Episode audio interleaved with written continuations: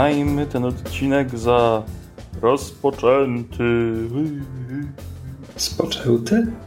Rozpoczęty. Rozpoczęty. Albo usłyszałem spoczęty i zastanawiałem się, gdzie on spoczął i o co tu chodzi. Już spoczął zanim się w ogóle zaczął. Spocznij. No i teraz na luzie sobie pogadamy. Cześć, jestem Krzysiek Seren, a przy mikrofonach w innych częściach miasta siedzą Mysz. Cześć. Rafał Potatyn. Hej. I Kamil Borek. Hello. A to są Kosmiczni Kowboje, sezon piąty, w którym omawiamy sobie serial animowany Cowboy Bebop. To jest odcinek, chcę powiedzieć, szósty i będziemy zajmowali się odcinkami, żebym się nie pomylił, od 16 do 18. Tak jest. E, to co, od razu przejdziemy, przejdziemy do rzeczy? Bez żadnego wstępu? Przejdźmy. To była interesująca y, transza odcinków. Mhm. Tak, e, więc odcinek 16 nazywa się Black Dog Serenade, serenada czarnego psa. Jak już wiemy z poprzednich odcinków, czarny pies to ksywa Jetta z czasów, kiedy był kosmicznym policjantem, funkcjonariuszem ISSP, które jest policją mającą uprawnienia w całym układzie słonecznym, zakładam. E, czy chcemy przechodzić scena po scenie, czy mam tak jak tydzień temu streścić rzecz ogólnie i potem sobie porozmawiamy o odcinku? Spróbuj ogólnie. Spróbuj tak, spróbuj streścić rzecz ogólnie, my najwyżej będziemy uzupełniać. Okej. Okay. Zaznaczę, że ten odcinek był zekranizowany przez Netflixa. Mhm. Tak, tak tylko. I jego partner był grany przez. Pamiętacie w Prison Break tego strażnika takiego z okrągłą głową?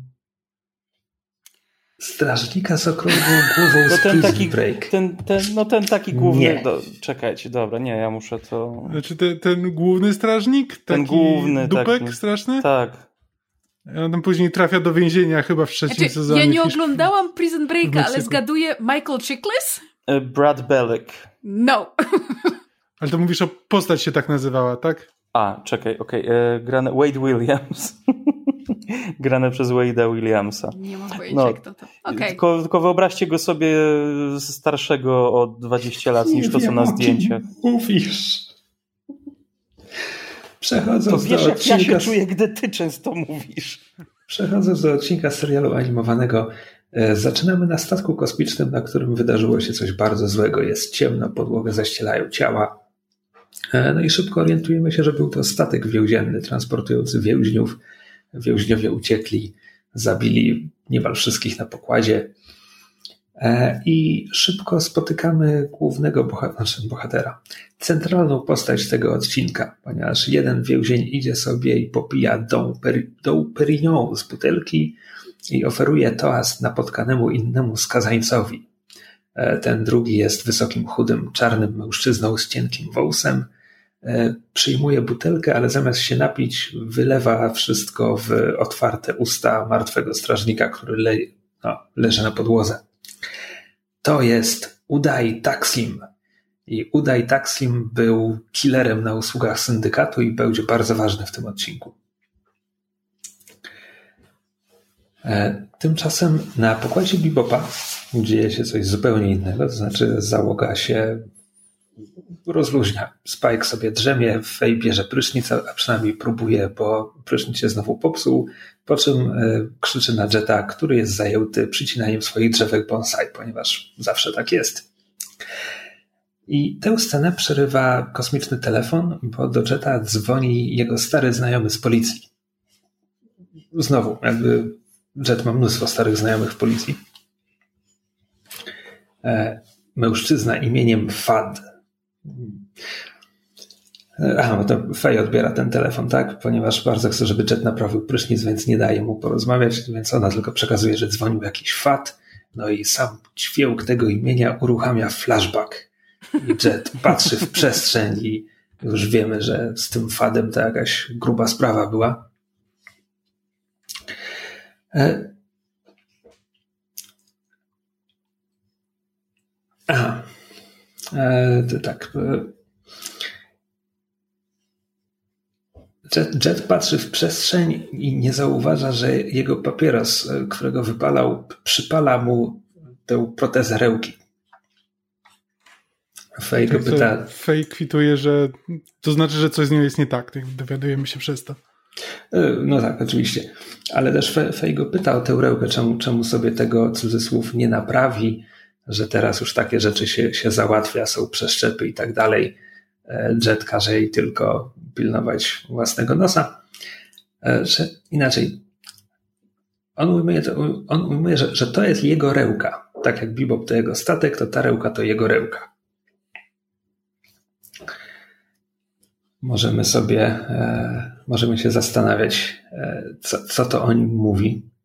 Znaczy, umówmy się, biorąc pod uwagę, że, że jednym z, ze story arków y, Jetta miało być to, że powinien y, odpuścić i zostawić ze sobą swoją przeszłość, to widać, że Jet wyraźnie ma z tym problemy, skoro trzyma się mm. swojego starego, rozpadającego się statku i swoją starą, rozpadającą się rękę.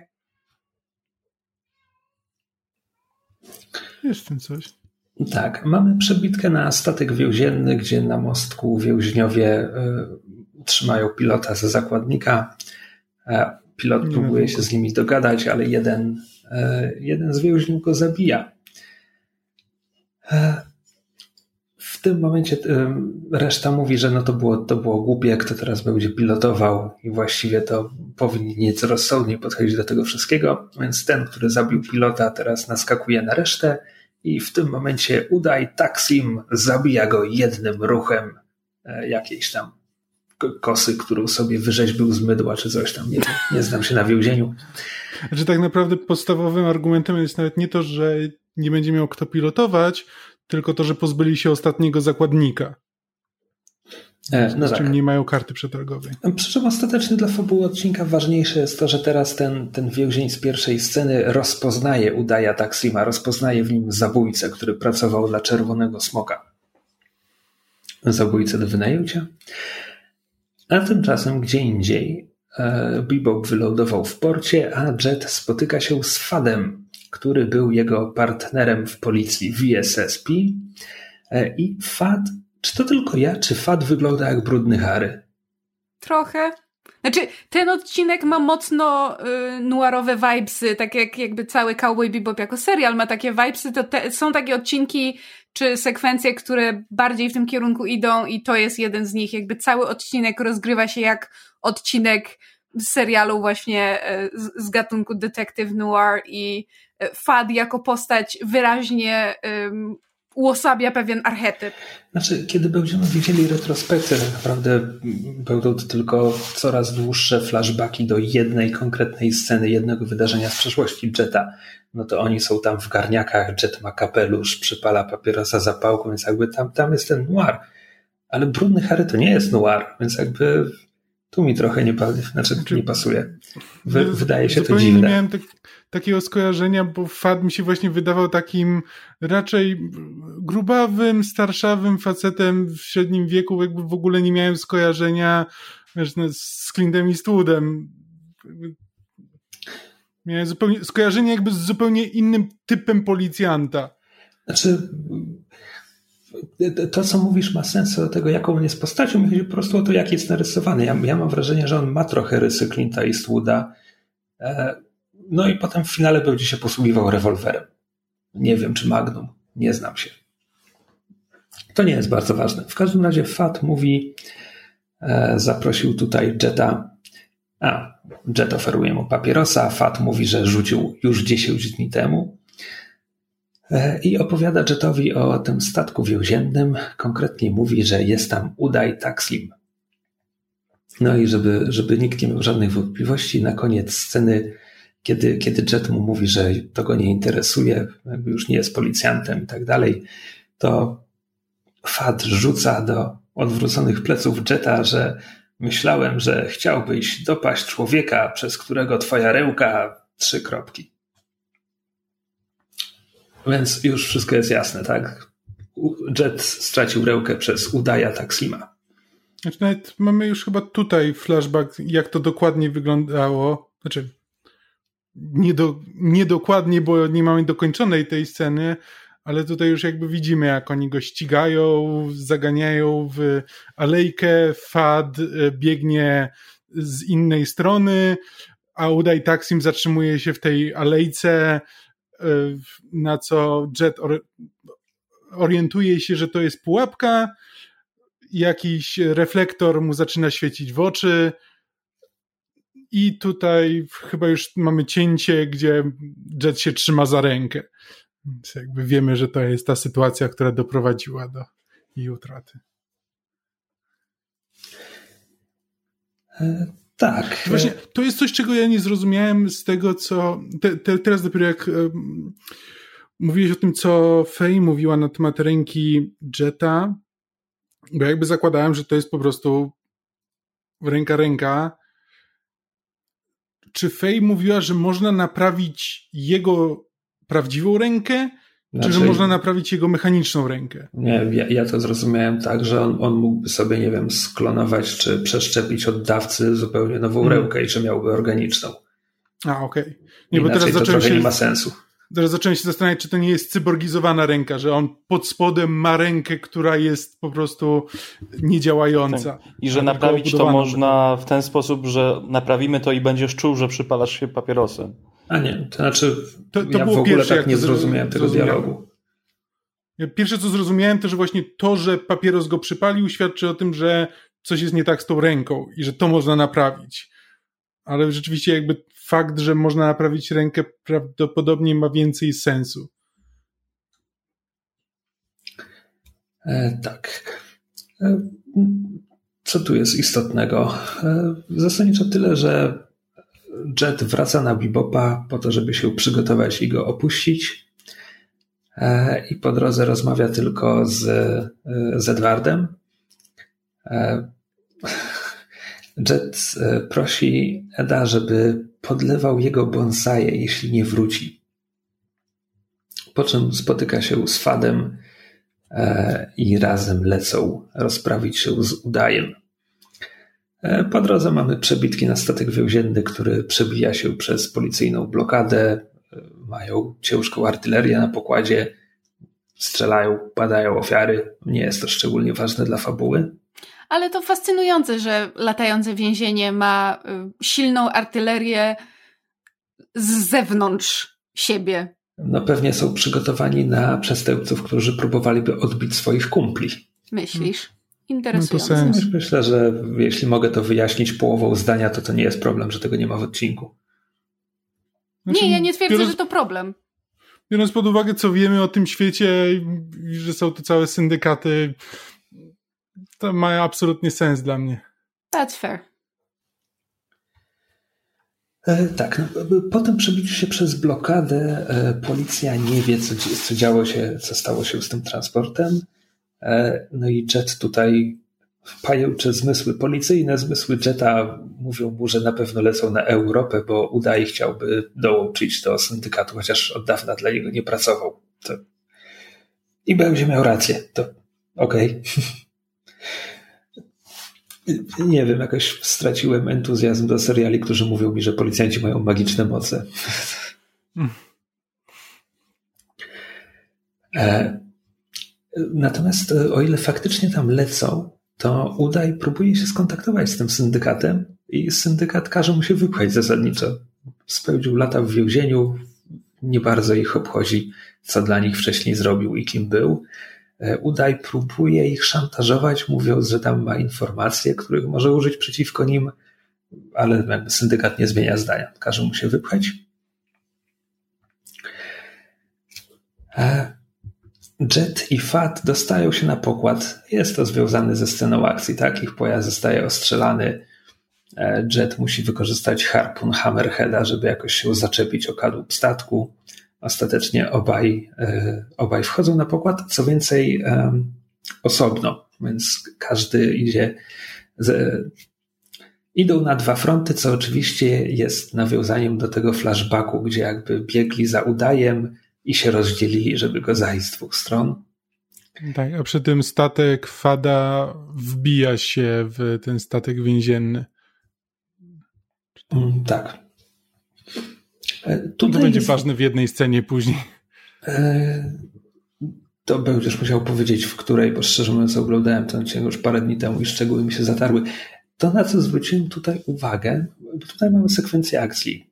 Jet biegnie przez ten statek, najpierw e, pokazuje się do kamery i dopiero potem ją niszczy, żeby więźniowie wiedzieli, że się tu zjawił. Potem będzie eliminował kolejnych i biegł tymi korytarzami i towarzyszy temu wszystkiemu muzyka, która byłaby bardziej na miejscu w Batmanie Beyond niż, niż w Bebopie. E, znaczy, czy, czy, czy, mi, czy mi słoń nadepnął na ucho, czy to, czy to było w ogóle coś zupełnie innego niż zwykle leci w tym serialu? Czy to, to była jakaś elektroniczna muzyka? Nie zauważyłem nie tego. Też nie pamiętam, nie, nie zwróciłem uwagi. Okej. Okay. Bar bardziej zapamiętywałem, że o, w tych scenach, w, w tych flashbackach była fajna taka właśnie noir, No we flashbacku był tak typowy tak właśnie saksofonik jakiś, tak. Tak, to prawda. Taki bardzo Horatio-like. Jaki? Jak Horacy dla fanów z Power Jazzu. Okej, okay, dobrze. Tak, to jest muzyka. Crossover. To jest muzyka Horacego, którą wykorzystywali kiedyś w serialach. Aha. No dobra. E, I dochodzi do spotkania Jetta i Udaya. E, zaczynają się naparzać. E, Udaj jest, jest szybszy, jest lepszy w walce wręcz. Udaje mu się udaje mu się zranić Jetta. Udaje mu się. Udajowi się udaje. Po drodze jest ładna scena, w której próbuje do niego strzelić, ale Jet zasłania się swoją protezą ręki E, jak Winter Soldier, prawda? On też to robi. E, no i w końcu Jetowi udaje się go, nie wiem czy ostatecznie pokonać, czy przynajmniej chwilowo zyskuje przewagę. E, no i gdzieś tam właśnie wygraża mu za to, że za to, że stracił rękę i w ogóle i udaj teraz mówi, że nawet nie wiesz, co naprawdę się stało. I wyjaśnia, że to nie on strzelał, że to wszystko to była pułapka, żeby pozbyć się Jetta, ponieważ zagrażał syndykatowi.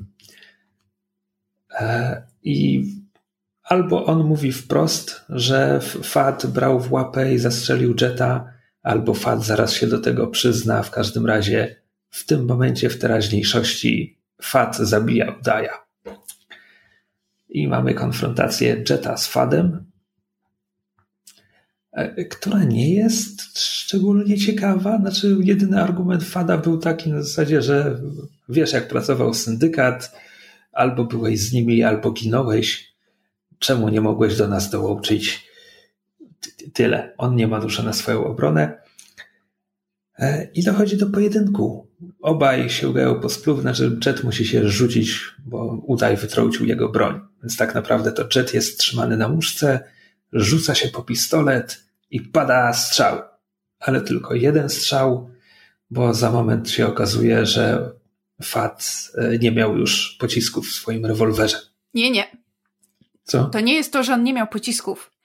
Zanim Fad udaje się na statek więzienny, żeby jakby um, przeszkodzić więźniom, widzimy, jak do swojego rewolweru ładuje jeden nabój.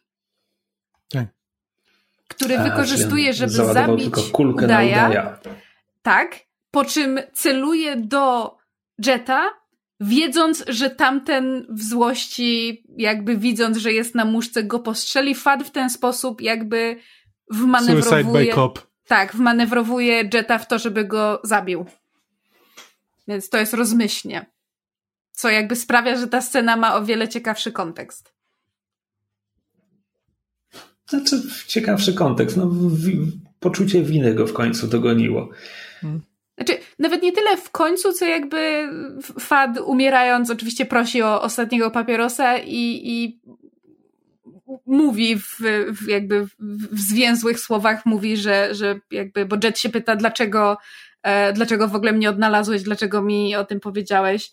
E, I Fad jakby mówi, że po prostu chciał z nim o, ostatni raz um, współpracować tak jak za, za, za dawnych czasów.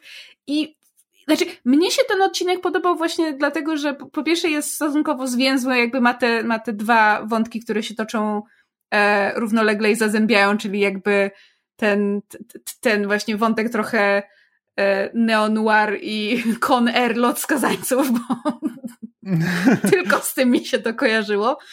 Um, I fakt, że właśnie na koniec jakby mamy, mamy pokazane, że, że owszem, Fad nie miał wiele na swoje wytłumaczenie, ale jakby wiedział, że wiedział, że jest Jetowi coś winien i, i jakby pozwolił mu niejako wywrzeć swoją zemstę, nie na udaju, tylko na nim, ale fakt, że przy okazji właśnie zmusił, zmusił czy wmanewrował Jetta w Suicide by Cop już jest, no to jest osobna kwestia.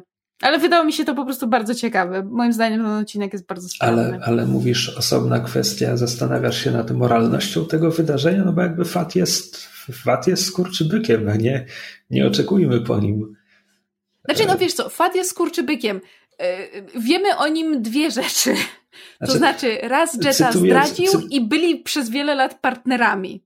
No tak, ale cytując, cytując e, opowiadania wiedźmińskie, jakby mógł pójść do stajni i powiesić się na pasku od spodni. No tak, mógł. E, więc dlatego, dlatego właśnie kwestionuję moralność tego, ale z drugiej strony, no jakby no jest ten element tego, że, że jakby nie pozwolił Jetowi zabić cudzysłów, duży cudzysłów, niewinnego mężczyznę, w sensie Udaja. Udaj nie był tym, który odstrzelił mu rękę i zamiast tego pozwolił Jetowi zabić tego, kto rzeczywiście go skrzywdził. Więc moralność tego jest dla mnie właśnie interesująco rozmyta. To nie jest okay. czarno-białe.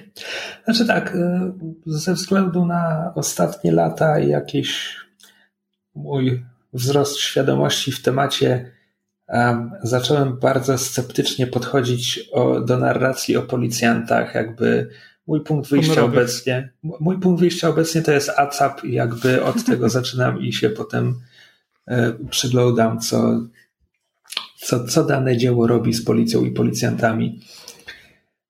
E, bo to nie jest. Znaczy, znaczy, to się wpisuje w, w, stały motyw jakby w Cowboyu Bebopie. To nie jest jakby jednorazowy wybryk. Jakby policja tutaj jest pełna.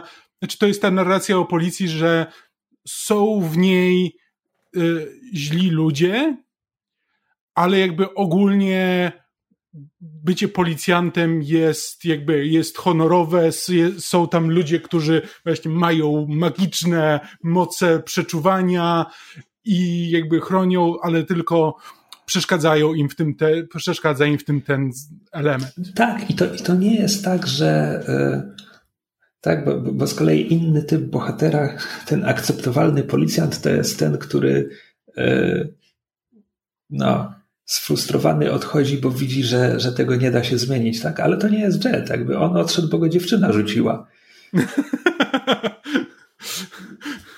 Okay, to, to, jest, to jest o tyle ciekawe, że Bebop, który jest o łowcach nagród, w którym jest cały ten system łowców nagród, są nagrodomaty w każdym porcie, jest program, regularny program jak wiadomości rolnicze, który mówi, hej, to są dzisiejsze nagrody. Jeśli dobrze pamiętam, ten serial nigdy się nie pochyli nad tym, jak właściwie ci łowcy nagród pracują z tą policją i czemu właściwie są potrzebni jak bardzo ta policja zawodzi, skoro są potrzebni łowcy nagród, ale policja jest super w tym kosmosie, nie licząc pojedynczych zgniłych jabłek. Znaczy w niektórych odcinkach oni wręcz współpracują z policją, znaczy na bieżąco rozmawiają o tym. To nie jest rywalizacja, tylko jakby współpraca. Po prostu łowcy nagród są policjantami, freelancerami. Po prostu tam, gdzie policji brakuje ludzi do e, zajęcia się sprawą, daje się nagrodę i ktoś się tym zajmie, a potem przyprowadzi to na komisariat. Tak, ale znaczy to jest znowu pytanie o ekonomię tego świata. Czemu bardziej opłaca się codziennie dawać milionowe nagrody za kolejnych przestępców? Codziennie, dzień w dzień, zamiast zatrudnić tych paru policjantów. Ja nie rozumiem tego. Znaczy, Słuchajcie, bo mi się w tym momencie strasznie nałożył The Batman, którego żeśmy z Kamilem parę dni temu nałożyli, bo ja przez moment tak was słuchałam i miałam takie, jak to policjanci w Cowboyu Bebopie są przedstawiani jako ci dobrze? Przecież oni tam wszyscy są skorumpowani, a tylko ci, z którymi z którymi Jet się zna ze starych czasów, są ci dobrzy i kompletnie mi się to wszystko narzuciło. Ale im dłużej o tym myślę, tym bardziej stwierdzam, że a gdyby rzeczywiście policja w Cowboyu Bebopie w ten sposób funkcjonowała, w sensie oni byli albo właśnie nieskuteczni, albo skorumpowani, y, wykupieni przez syndykat, podkupieni przez syndykat i dlatego ten system łowców nagród jakby działa i ma sens? Ale czy może... na to nie wskazuje. Wiem, a czy, czy może na przykład można by wysnuć teorię, że praca w policji jest um, mało opłacalna i dlatego mają niedobory w ludziach i muszą korzystać z usług ludzi, którzy um, za pieniądze ryzykują, znaczy zwykłych ludzi, którzy są w stanie ryzykować swoje zdrowie i życie, dlatego że dostają za to wiele lepsze pieniądze. Znaczy, to jest w ogóle, e, jak teraz patrzę na wiki bebopowej, to jest wręcz powiedziane, że to policja to ISSP wyznacza nagrody. To nawet nie jest to, że to jest działa jakoś równolegle, tylko to jest po prostu, są podwykonawcy policji. Hmm. Hmm. Interesting. Fascynujące. E, chciałem wspomnieć o jednej scenie, bo wymieniłem setup, a zapomniałem e, wpleść puenty gdzieś w drugiej połowie odcinka, kiedy Jet albo już jest na tym statku więziennym, albo próbuje się na niego dostać, albo już tam walczy o, o życie, mamy przebitkę na Bibopa, gdzie Ed skacze po pomieszczeniu z bonsajami, leje wodę ze szlaucha po prostu w powietrzu na podłogę, e, Ain wesoło szczeka i tam skacze. E, I Spike tam zagląda i pyta, co, co właściwie robisz? Na co Ed mówi, Jet mnie poprosił o, o podlanie bonsajów, bo już nie wróci. Przepraszam, mogę jeszcze jedno zdanie na temat policji, bo doczytałem właśnie na wiki, jest jeszcze cały ten, um, że tłumaczę na bieżąco, więc e, wybaczcie mi pewne ten fopa. E, że zgodnie z tonem serii, e, noirowym tonem serii, ISSP jest skorumpowany i angażuje się w nielegalną działalność. E, z powodu niekompetentnych oficerów często wyznacza nagrody e, za poszukiwanymi kryminalistami. Ale jak widzieliśmy w Knocking on Heaven's Door i Asteroid Blues, ISSP jest gotowe do poważnej działalności, kiedy trzeba. Ale na wiki okay, jest... ale to jest jakaś... To, to jest albo w Didaskaliach gdzieś, albo to jest z tej tak zwanej Biblii serialu. To... Znaczy nie do końca, dlatego że jest też zdanie, że Jet odszedł z ISSP po tym, jak się zorientował, że to jest, jak to jest skorumpowana i, i Tego podatna na łapówki. Jak nie ma? Jest. W sensie, ja pamiętam, nie, po, nie powiem ci jaka to była scena, ale jakby najpierw Jet mówi, że odszedł, bo, bo, bo była korupcja i łapówki, a potem się dowiadujemy, że, że jakby, że dodatkowym powodem była dziewczyna.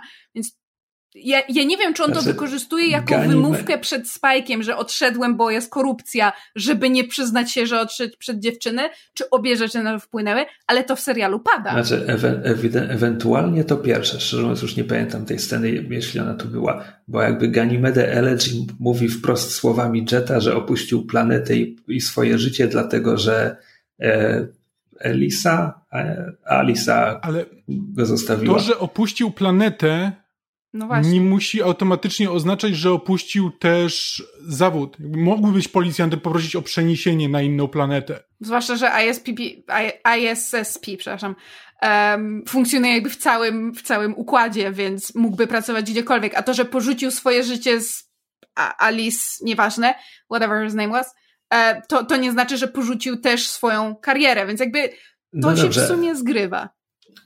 Okej, okay. E, wracając do tego, co powiedziałem. Nawet jeśli w serialu pada jedno zdanie, które mówi, że Jet rzucił policję, bo była skorumpowana, to podtrzymuję, że serial nie analizuje relacji policjantów i łowców nagród. Jakby jedno zdanie gdzieś tam mimochodem rzucone, to, to nie jest pochylenie jest, się nad tematem. Znaczy, to jest po prostu, to jest dziki zachód. Jakby, mm. tylko że istnieje jakby federalne biuro szeryfa, ale tak rozproszone po tym wypadku galaktyce, że to, musi to się tylko wspomagać. słoneczny, Kamil. Nie porywaj no, się. Okej, okay, dobra, ale no po, no ale jednak, no jeśli musisz, jeśli musisz działać na kilku planetach i asteroidach pomiędzy nimi, to trudno jest utrzymać jakby stałą, stałą siłę policyjną, więc jakby stworzenie Ubera dla łowców nagród ma sens. Tylko, że no to jest, ale no tak, znaczy to jest, jest po prostu... Jest przerażającą perspektywą, ale... no, tylko kwestia paru lat. Przecież to funkcjonuje normalnie w Stanach. To, to jest rzeczywistością od lat. Znaczy, amerykańscy Nie na taką skalę, nagród, ale no. Znaczy, ale amerykańscy łowcy nagród, oni bardzo konkretnie mogą polować tylko na ludzi, którzy uciekli i nie stawili się na rozprawę sądową. Jakby to nie jest tak, że są łowcy nagród, którzy jadą za, nie wiem, poszukiwanym dealerem narkotyków, coś tam, coś tam. jest jakby bardzo konkretny przypadek. Znaczy, tak, chory system, ale Stany Zjednoczone to chory kraj, kropka, więc... E, dobra. E, tak, tak. Musimy się przyzwyczaić do tego, że Cowboy Bebop jest zafascynowany kulturą e, e, amerykańską lat 90. z perspektywy jakby japońskich twórców, więc znaczy, ona jest, jest, już przefiltrowana jest, przez popkulturę. Jest, jest zafascynowany kulturą amerykańską. Kropka. Powstał w latach 90., mm. więc korzysta jakby, znaczy korzysta. Znaczy, słuchaj, nawet gdyby powstał teraz, nie spodziewał, nie oczekiwałbym może po japońskim anime e, lewicowego komentarza do rzeczywistości Stanów Zjednoczonych. Nie, jakby wci wciąż nie masz, bo jakby no, to, to, to, to jest stały motyw jakby w japońskiej w, w japońskiej kulturze jakby policjanci są bohaterami. Jakby tego się nie kwestionuje w duże, jakby bardzo szeroko. Okej, okay nie, nie chcę generalizować, nie jestem koneserem japońskiej kultury. Unikałbym takich stwierdzeń. Nie, po prostu pamiętam przy, konkretnie przy Astral Chain, jakby ten wiele słów było o tym napisane, jakby w, jak, w jaki sposób e, inaczej, inaczej się do tego podchodzi. Ale tak, jakby nie, nie chcę się tutaj rzeczywiście być może zbyt generalizuje jak na swój stan wiedzy ten temat. Trzeba, trzeba by do Astral Chaina dodać przynajmniej kilka części Jakuzy i dopiero potem e, wywodzić, jak cała japońska kultura portretuje policję. E, dobra, odcinek 17 Mushroom Samba? To był fajny odcinek. On mi się, bardzo, bardzo podoba. podoba. To jest jeden z odcinków, które widziałem kiedyś dawno temu, jak u znajomych e, po prostu padł pomysł i odpalmy Cowboya Bebopa i to był odcinek, który widziałem właśnie. To jest odcinek, który wydawało mi się, że dobrze pamiętam sprzed 20 lat. Okazało się, że nie pamiętałem go niemal w ogóle i zaraz wyjaśnię jak i czemu. E, zaczynamy na pokładzie Bebopa, któremu skończyło się paliwo. Wisi I jedzenie. Gdzieś, jedzenie wisi gdzieś w przestrzeni. E, załoga nic nie miała w pysku od dwóch dni. Jet próbuje uspokoić nastroje, mówiąc, że no poruszają się siłą inercji i już za moment, za moment dolecą na, nie pamiętam, który księżyc. Europę. E, Europę. A, e, na Europę. E, ale w międzyczasie Jet szuka winowajcy, bo ma opakowanie zapasowych racji na specjalny wypadek, sytuację awaryjną i kryzysową no i ktoś, ktoś zjadł mu te racje, więc on teraz próbuje się dowiedzieć, kto to był. E, wszyscy zaprzeczają, znaczy wszyscy zaprzeczają, a Fej mówi, może sam je zjadłeś, a teraz próbujesz się tak obronić. E, po czym, po czym e, za moment Fej dostanie rozstroju żołądka, a Jet się zorientuje, że racje były przeterminowane o ponad rok. Więc to wyjaśnia tę drobną zagadkę kryminalną. Tak jest. Po, pokarało konsekwencje akcji. Tak. A tymczasem Bebop zostaje potrącony przez statek, który następnie e, ucieka. Tak, następnie, następnie ucieka. Nium. Z miejsca wypadku. E, a Bebop rozbija się na powierzchni Europy fantastycznie. Nie. nie Europy. To nie jest Europy. IO. To jest inny księżyc. IO, dobra. E, w fantastycznej scenie, bo mamy po prostu pokazane kompletne pustkowie na IO, tablice, coś tam, nie wiem, ziemia na sprzedaż, czy do wynajęcia, czy cokolwiek. Nic jak okiem sięgnąć. Kamera się nie rusza i po prostu trzyma to ujęcie i trzyma, i trzyma. I na mhm. niebie zaczyna być linijka bibopa, który spada, a potem wypada za horyzont, znaczy wypada z kadru, a ujęcie wciąż trwa. Jakby ja sprawdziłem, czy mi się przypadkiem Netflix nie zapauzował, bo naprawdę jest długie. I dopiero potem jest huk uderzenia. Te, też z daleka, żeby nie było. Zastanawiam, czy, czy tu jest jakaś, jakiś też komentarz społeczny, bo tabliczka e, mówi dokładnie Western World Development, e, czyli jakby deweloperka zachodniego świata, ale może być też zrozumiane jako e, rozwój zachodniego świata, a widzimy tylko pustynię, aż okiem sięgnąć. Znaczy, ten klimat, tfu, ten klimat, ten odcinek rzeczywiście y, lądujemy w takim y, na pust, znaczy pustynnej, dość pustej planecie w, w, w okolicach małego, tak, Księżycu, w okolicach małego miasteczka i ten odcinek ma wyjątkowo kowbojski klimat, jak na to, że nie jest stricte A jednocześnie z jakiegoś powodu wrzucają tutaj Blaxploitation. Mm. Mm. Postaci Blaxploitation prosto z filmu Blaxploitation i nie rozumiem tego połączenia.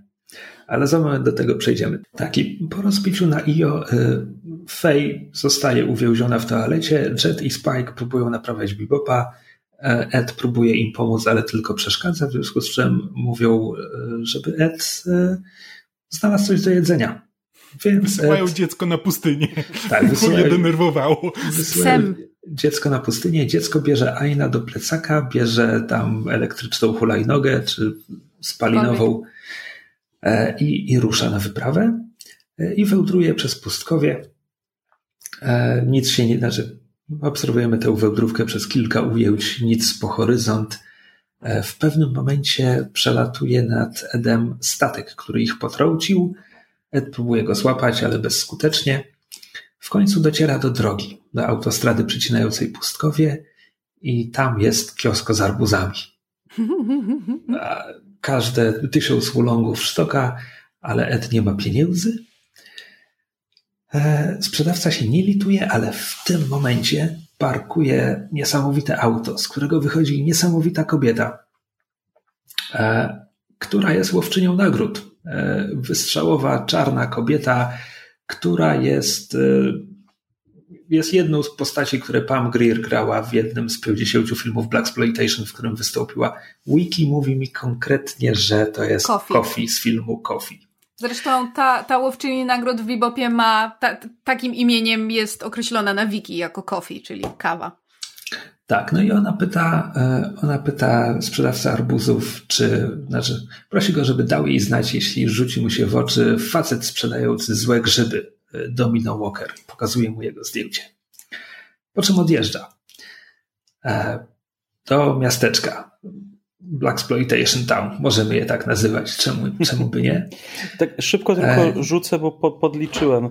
Jeżeli arbus kosztuje 1000 ulongów, a średnio powiedzmy taki duży arbus jak tam wygląda to ma 10 kilo i kosztuje 2 zł za kilogram, to 1000 ulongów to jest 20 zł, czyli milion ulongów to jest 20 e, tysięcy złotych. Ile? 20 tysięcy złotych. Okej, okay. wydaje mi się, że nie doszacowałeś. Myślę, że arbuzy mogą być towarem luksusowym na pustynnej planecie Io. I są sprzedawane na środku pustyni w karawanie ten towar luksusowy. No, słuchaj. W każdym razie. E, Kofi zostaje zatrzymana przez policjantów, e, którzy chcą ją wypytać o coś tam, chyba zbiegiem. Znaczy, właśnie o, grzyby, tego. Nie? Tak, właśnie o grzyby i tego Domino Walkera, którego, Domino Walkera, którego ona też szuka. I się pytałam, czy mogło przeszukać jej, jej wóz, zajrzeć do bagażnika. Ona mówi, jasne, spoko, w ogóle nic nie mam przed wami do ukrycia. Tylko, że w bagażniku schowała się Ed razem z Ainem, na co panowie policjanci stwierdzają, co tu się dzieje i aresztują Kofi, a Ed i Ain cichaczem umykają. Tak, i chciałem podkreślić, że Kofi, Kofi jest przedstawiona jako taka bardzo cool postać. Ma, ma cool design, zachowuje się cool, po prostu jest cool. I gdy zostaje otwarty ten bagażnik, natychmiast zostaje z tego kul kompletnie ograbiona. Czy nie tylko kompletnie nie rozumie, ale też jakby zupełnie staje się. Widzimy, że to, kim była przed chwilą, to jest wydmuszka. Podkreślam to, bo ten odcinek zrobi to kilkukrotnie z kilkoma tymi postaciami. E, I w pewien sposób raz na jakiś czas robi to też z naszymi głównymi bohaterami. I ja nie mówię, że to jest jakiś szerszy komentarz. Po prostu e, chciałem się zatrzymać, żeby, żeby to zauważyć. Jeszcze nie wiem, co z tego wynika i czy cokolwiek. A czy tu jest też kwestia tego, że to jest odcinek poświęcony Ed. I żeby Możliwe. Ed odniosła sukces, te postaci jakby muszą w pewnym stopniu nie wiedzieć, co mhm. robią. Okej. Okay. No dobrze, w każdym razie y, policjanci aresztują Kofi, Ed idzie po prostu ulicami, ulicami miasta. E, gdzieś tam chyba widzieliśmy już człowieka ciągnącego trumnę, zanim wyjdzie na scenę. Chyba kiedy Kofi wjeżdżała do miasta, to już go widzieliśmy. E, on jeszcze teraz nie wchodzi na scenę. Najpierw Ed wpada na Domino Walkera, którego nie rozpoznaje jako handlarza grzybów, po prostu zaczyna go nagabywać: daj mi jedzenie, daj mi jedzenie, daj mi jedzenie. Bo dojadał kanapkę, zaznaczmy. To nie jest tak, że pod, Ed podchodziła do randomowych ludzi i tak, prosiła na karmę biegła, bo on jadł kanapkę, hot doga. Tak. E, do, Domino, Domino Walker jest takim e, grubym, czarnym mężczyzną. Z nie wiem, czy, nie wiem, czy on ma być kimś konkretnym, jeśli to nie rozpoznałem nawiązania ale teraz na scenę wchodzi on, człowiek, który ciągnie ze sobą trumnę na sznurku, który od razu uderza do Domina Walkera, mówiąc mu, myślałeś, że mi uciekniesz, nigdy przede mną nie uciekniesz, a kiedy orientuje się, że Domino Walker nie bardzo go pamięta, to mówi, że, że jest Shaft, to jest Shaft. Jego starszy brat kupił grzyby od Domino Walkera, I po tym grzybie nie do końca zrozumiałem, co mu się stało po tym e, grzybie. Ta, Zaśmiał tak się, się na śmiał, śmierć. Tak, tak się śmiał, że mu pękły jelita. Tak, za, zaśmiał się na śmierć, w związku z czym on, młodszy szaft, tacha za sobą trumnę po to, żeby, bo nie spocznie, dopóki zwłoki Domino Walkera nie, nie trafią do tej trumny i w tym momencie trumnę rozjeżdża ciężarówka. E, też z tego, co mówi Wiki, ciągnięcie trumny jest odniesieniem do Django z 66. Bardzo możliwe. Ale nie oglądałem tego filmu, więc. E, a tu, tutaj się z kolei zapełtlamy, bo w Django Tarantino e, Django szuka swojej ukochanej. Jego ukochana nazywa się Brunhilda von Schaft. Django ma być przodkiem Schafta. okay. E, w każdym razie e, tutejszy szaft e, nie traci ani muszu, wyciąga jakąś absurdalną strzelbę i próbuje upolować domino, który zaczyna uciekać, a z torby wypadło mu parę grzybów i Ed po prostu zostaje na ulicy, zbiera te grzyby i w pierwszej chwili pierwsze co robi to karmi grzybem Aina. Przypominamy, bohaterowie głodowali od dwóch dni. I tu jest piękna animacja, gdy Ain natychmiast po zjedzeniu grzyba czka, a potem zaczyna skakać na wszystkich czterech wyprostowanych łapkach, jak jakaś nakręcana zabawka. Ta.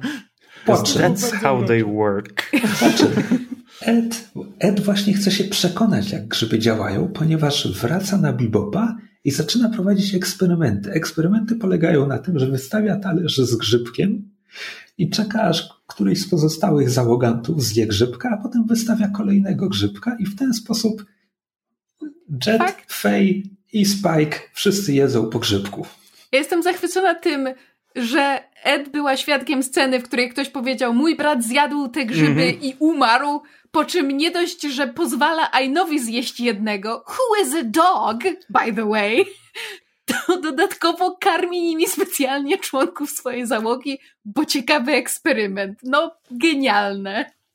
Tak. Czy w I ogóle podoba to... mi się, jak jest przedstawiona ta scena, kiedy każda kolejna postać, jakby każda kolejna postać inaczej bierze tego grzyba, jakby inaczej do tego podchodzi. Jakby Fej, jak to Fej po prostu znajduje jedzenie, upewnia się, że nikogo nie ma w okolicy i nikt jej nie widzi i zżera na miejscu.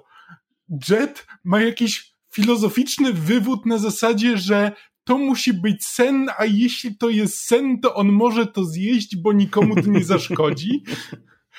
A z A kolei Spike po Spike prostu- po prostu wykonuje ten swój manewr, gdzie on po prostu nic nie robi, ale w jakiś sposób przedmiot zna znajduje się nagle w jego ręku. Tak, po- podwędza grzyba, ta, tak, że nawet nie zauważamy. Hmm, podwędzane grzyby. E, powiedziałem, że wydawało mi się, że dobrze pamiętam ten odcinek, bo za moment będziemy obserwować e, t- t- tripy trójki tych bohaterów. Ja zapamiętałem ten odcinek, jako, że składa się w większości z tych tripów, a kompletnie zapomniałem wszystko, co Ed robi w tym odcinku. E, w każdym razie, co, co tu się dzieje? Jet, Jet zamyka się ze swoimi bonsajami i toczy z nimi bardzo ożywioną, wesołą rozmowę, która pozwala mu poznać wszystkie tajemnice wszechświata, ale gdzieś po drodze za, zapomina, kim sam jest e, i co robi. Spike, idąc do kokpitu, wchodząc na mostek Bibopa, na który prowadzą trzy schodki, te, te schody nagle urastają w niekończące się schody, po których Spike po prostu człapie stopień po stopniu, po stopniu, po stopniu. Gdzieś po drodze napotyka ropuchę, która mówi mu, hej, ale wiesz, że to są schody do nieba, nie? Spike każe jej się wypchać i idzie dalej, a ropucha tylko mówi, dobra, ostrzegałem. E, A Fej, którą znowu przypiliło, staje przed muszlą klozetową i najpierw najpierw wydaje jej się, że jest bardzo malutka, a muszla nad nią góruje, a potem z muszli wypływa ocean z rybami i, i ona w nim po prostu pływa. A my z kolei widzimy, widzimy ich widzimy ich subiektywny punkt widzenia i widzimy też, jak Ed na nich patrzy. No więc Jet po prostu kuca przed drzewkiem i klepie je po, po główce, jeśli drzewo bonsai ma główkę. E, Spike e, kroczy w miejscu na tym jednym stopniu, a owinięta papierem toaletowym Fej stoi przed muszlą klozetową i wykonuje ruchy, jakby pływała. E, Rafał, e, jako nasz ekspert i korespondent od grzybów, Pomówienie, pomówienie. Pomówienie? Nie wiem o czym mówisz Allegedly, zupełnie. allegedly. Allegedly. Słyszałem, kolega mi opowiadał. Kamil mi opowiadał. To mogę się wypowiedzieć. E, well, Widzę, że I- I- się wszyscy na dno. Tak, ale ja teraz muszę skazać sam, myszę. Sam, sam, tam nie wyląduję. E, I call bullshit. Znaczy, to jest typowa, typowy trip To jest, filmowy. to jest wyobrażenie, podejrzewam, twórców japońskich o tym, jak to może wyglądać, bo coś słyszeli, ale z tego, co słyszałem, to, to, to zupełnie inaczej to wygląda. E, Znaczy, Pytanie. Podoba mi się, że jakby, Nie, nie widzi się rzeczy, których tam nie ma. znaczy, mam pewną e, taką tezę, że, jakby, że każdy z tych tripów jakby nie są przypadkowe. Jakby każdy z nich nam mówi coś o postaci. Znaczy, sam powiedziałeś, że e, Jet znajduje sens istnienia, kiedy zapomina, kim jest. Dopiero kiedy jakby traci to, traci to, to poczucie siebie, jakby tą przeszłość swoją, zaczyna się czuć szczęśliwy i rozumieć e, świat. E, Dude, that's deep, man. Spike, Spike kroczy w miejscu, nie mogąc ruszyć do przodu, a droga, na której jest, prowadzi, prowadzi do nieba, czyli do śmierci. Fej, tu miałem największy problem, Fej ale... jest malutką dziewczynką zagubioną w wielkim świecie. Znaczy właśnie to, to, było, to Proste. była moja interpretacja, że po prostu Fej czuje się przytłoczona jakby światem, jakby czuje się mała, a następnie jakby zostaje po prostu przytłoczona tym, te ryby, te całe Te ryby to to i życie. długi. Nie no, generalnie grzyby są wykorzystywane przy terapii i pozwalają spojrzeć z innej perspektywy po prostu na swoje życie w oderwaniu od tego, e, kim się jest, w oderwaniu od swojego ego, jakby takie właśnie spojrzenie z innego punktu widzenia. Więc tutaj może jakiś research jednak robili, bo no, rzeczywiście to, to są jakby sceny, które obrazują to, że oni przerabiają jakieś swoje problemy. Hmm. Hmm. Tak, Tak oficjalnie czytałem w badaniach, bo prowadzone są teraz w Stanach, bo, bo są zalegalizowane tam w, w jednym stanie. I, i le, leczą, leczą PTSD. E, tymczasem, Panie władzy. E, tymczasem Ed ogląda Big Shot, z którego dowiaduje się, że za Domino Walkera jest nagroda e, i stwierdza, że ona teraz będzie kowbojką i rusza. Szykuje sobie ekwipunek i rusza na polowanie. Po czym następuje farsa. następuje farsa, w której dochodzi do pościgu, w którym bierze udział Domino Walker, Ed, Shaft i Kofi, która po drodze uciekła z komisariatu. E, ostatecznie pościg przenosi się na pociąg, e, z którego Kofi, Kofi próbuje. To, to, to najpierw nie, najpierw tak... Shaft łapie, e, znaczy prawie łapie Domino Walkera, bo ukradł ten wóz z arbuzami i wskoczył na pociąg. I tam prawie dorwał Domino Walkera, który, który do niego wypala z granatnika? Czy z czegoś? I jakby dopiero, dopiero wtedy podjeżdża Kofi i mamy sobie pomyśleć, u, teraz się będzie działo.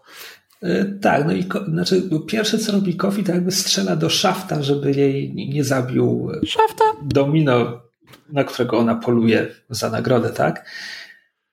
E, jak to się ostatecznie dzieje, że szaft wyląduje na jej samochodzie? Czy to się dzieje już Shaft. na sam Ostatni koniec? To, się dzieje tak, że Ain wskakuje na dach, biegnie do Domino Walkera, i zaczyna szarpać za torbę, która z kolei wypada mu z ręki i toczy się jakby siłą, znaczy ona, torba jest w miejscu, ale ponieważ pociąg jedzie dalej, to torba trafia szafta i zrzuca go z pociągu. Tak, a szaft ląduje na aucie Kofi, on, oni się rozbijają, auto się roz, rozbija i po prostu ostatnie ujęcie na nich to taka typowo, typowa kreskówkowa Nie, kraksa. nie powiedziałeś szaft. Mówiłem, że ostatni raz y, już wtedy to powiem. O. No nie będę nadużywał. I'm trying to be a better person. To jest taka typowo kreskówkowa szaf, y, szafta, Jezus Maria, kraksa, e, kraksa gdzie, gdzie oni leżą na sobie, kończyny im drgają, oni rozdziawiają, rozdziawiają paszcze i tyle ich widzieli. E, a pościg ostatecznie kończy się, kiedy na torze pojawia się krowa i pociąg musi gwałtownie zahamować. Znaczy, Domino mówisz, Walker... pojawia się krowa, tak jakby ona się tam pojawiła z powietrza. Nie, na torach centralnie stoi krowa. Stoi krowa. Tak. Domino Walker spada z pociągu przed pociąg, Ed spada na Domino Walkera, nokautując go ostatecznie. E, a złapany Domino Walker daje jej torbę, mówiąc, te grzyby są warte 100 tysięcy ulongów sztuka, to, więc weź torbę zamiast mnie. I tu następuje scena, w której przesłanie jest takie, że Ed nie rozumie, nie rozumie wartości, mm. bo, nie, bo, bo pyta go, czy to znaczy, że, że są warte więcej niż ty, czy coś takiego. Więc Domino Walker znowu zadaje sobie pytanie, które zadał sobie arcymistrz Hex w poprzednim rzucie, to znaczy, czy ma do czynienia z geniuszem czy idiotą. Znaczy tak, Ed, genialna hakerka, nie jest w stanie przemnożyć tysiąc razy dużo grzybów. tak. E, no ale w końcu, w końcu przyjmuje, przyjmuje torbę, Domino Walker ucieka i mamy scenę, o której chcę powiedzieć mysz bo jest cudowna i mamy przebitkę na krowę, do której podchodzi Ain i dziękuję jej za pomoc, a ona mówi, nie ma sprawy. W sensie jakby są, są, są, są, są, są Napisy. podpisy tak po, po, po japońsku, ale też oczywiście w wybranym języku, ale po prostu scena, w tak, której... Ain szczeka, Ain... krowa muczy, tak. ale mamy do tego podpisy, które mówią dzięki, nie ma sprawy tak randomowa scena i ja się tak obśmiałam. Tak, tym, tymczasem e, z powrotem na pokładzie Bebopa nasza trójka budzi się ze swoich tripów. E, odkrywają, że Ed wróciła z, z torbą pełną grzybów i w tym momencie przylatuje do nich policja. No bo tam w okolicy jest znany dealer, był za nim pościg i w ogóle, więc oni tutaj pytają, czy, czy aby oni o czymś nie wiedzą. I choć Ed próbuje mu powiedzieć wszystko, co wie o Domino Walkerze, Jet i Faye ją uciszają, e, mówiąc, jakie to kapryśne dziecko, taka wyobraźnia i w ogóle dzieci dzisiaj, panie władzo. E, ale Spike, którego chyba wciąż trochę trzyma, w tym momencie podchodzi z całą tą torbą grzybów. Więc policjant mówi, że musi je przetestować. No i napięcie rośnie, mamy zbliżenie na zdenerwowanego Jetta i Faye, po czym policjant odwraca się z poważną miną i mówi wszystko, wszystko w porządku, smacznego. Bo jest to torba pełna zwykłych shiitake, co oczywiście stawia pod znakiem zapytania, czym właściwie był trip i czym były tamte grzyby, które zjedli. A epilog jest taki, że Bebop znowu leci, załoga ma co jeść, bo Jet właśnie zaprasza ich na kolejny posiłek składający się z zupy z shiitake, smażonych shiitake, makaronu z shiitake e, i deseru Sałatki z shiitake i shiitake na lodzie. I shiitake na lodzie, na słodko, tak. E, no i oni mówią, że jedzą to już od tygodnia, już mają serdecznie dość. I Oprócz jest, Oprócz Ed, oczywiście. I to jest A koniec. w tym momencie zjada jednego grzybka i czka, co jest dla nas sygnałem, że być może nie wszystkie grzybki były zwykłymi shiitake. Tak, tak, dokładnie. A z kolei plansza końcowa, ta, która zazwyczaj, choć nie zawsze mówi See you Space Cowboys, e, ma nam tym razem do powiedzenia Life is but a dream. tak. That's tak. deep, bro. E, bardzo sympatyczna farsa. Tak jak mówiłem, obejrzawszy to 20 lat temu, ja myślałem, że ten odcinek składa się może nie w większości, ale przynajmniej w połowie z tych, z tych tripów, więc byłem bardzo zaskoczony, że to są tylko te krótkie przebitki, e, a cała reszta jest o Ed.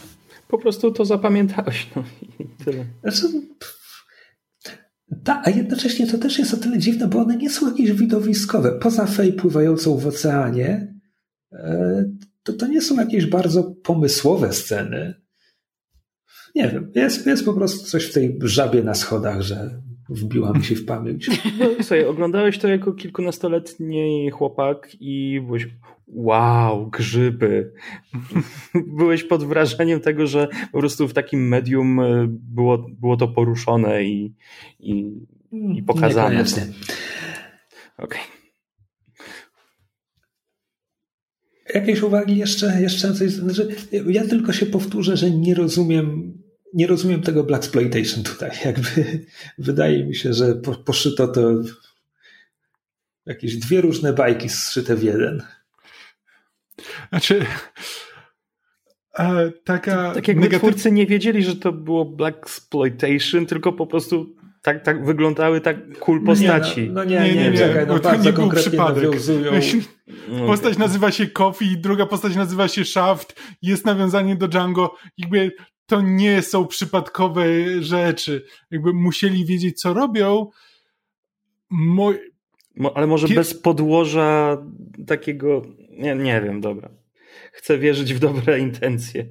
Znaczy, bo właśnie moja znaczy, taka ja, negatywna... Ja nie przypisuję złych intencji żadnych. Jakby... No tutaj te postaci są mocno przedstawiane jako niekompetentne i głupie po prostu. Tak, tak jak nasi główni bohaterowie. Regularnie. Jakby jesteśmy na odcinku 17, no jakby 16, którymkolwiek. No, chyba zauważyliśmy już, że Spike bardzo często jest idiotą, a przy tym jest bajerancki i cool. Albo. Jest albo bajerancki i cool, albo jest idiotą. Trochę znaczy- tak, a z drugiej strony jakby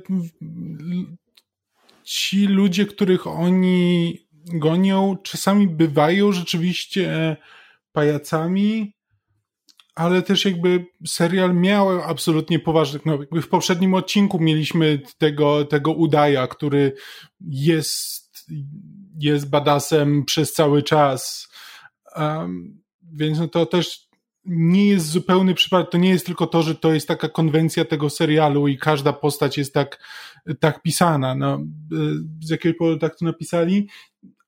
Raczej moim zdaniem właśnie dlatego, że to jest odcinek o Ed i to ma być farsa, w związku z czym jakby skręcili bardzo mocno w stronę komedii.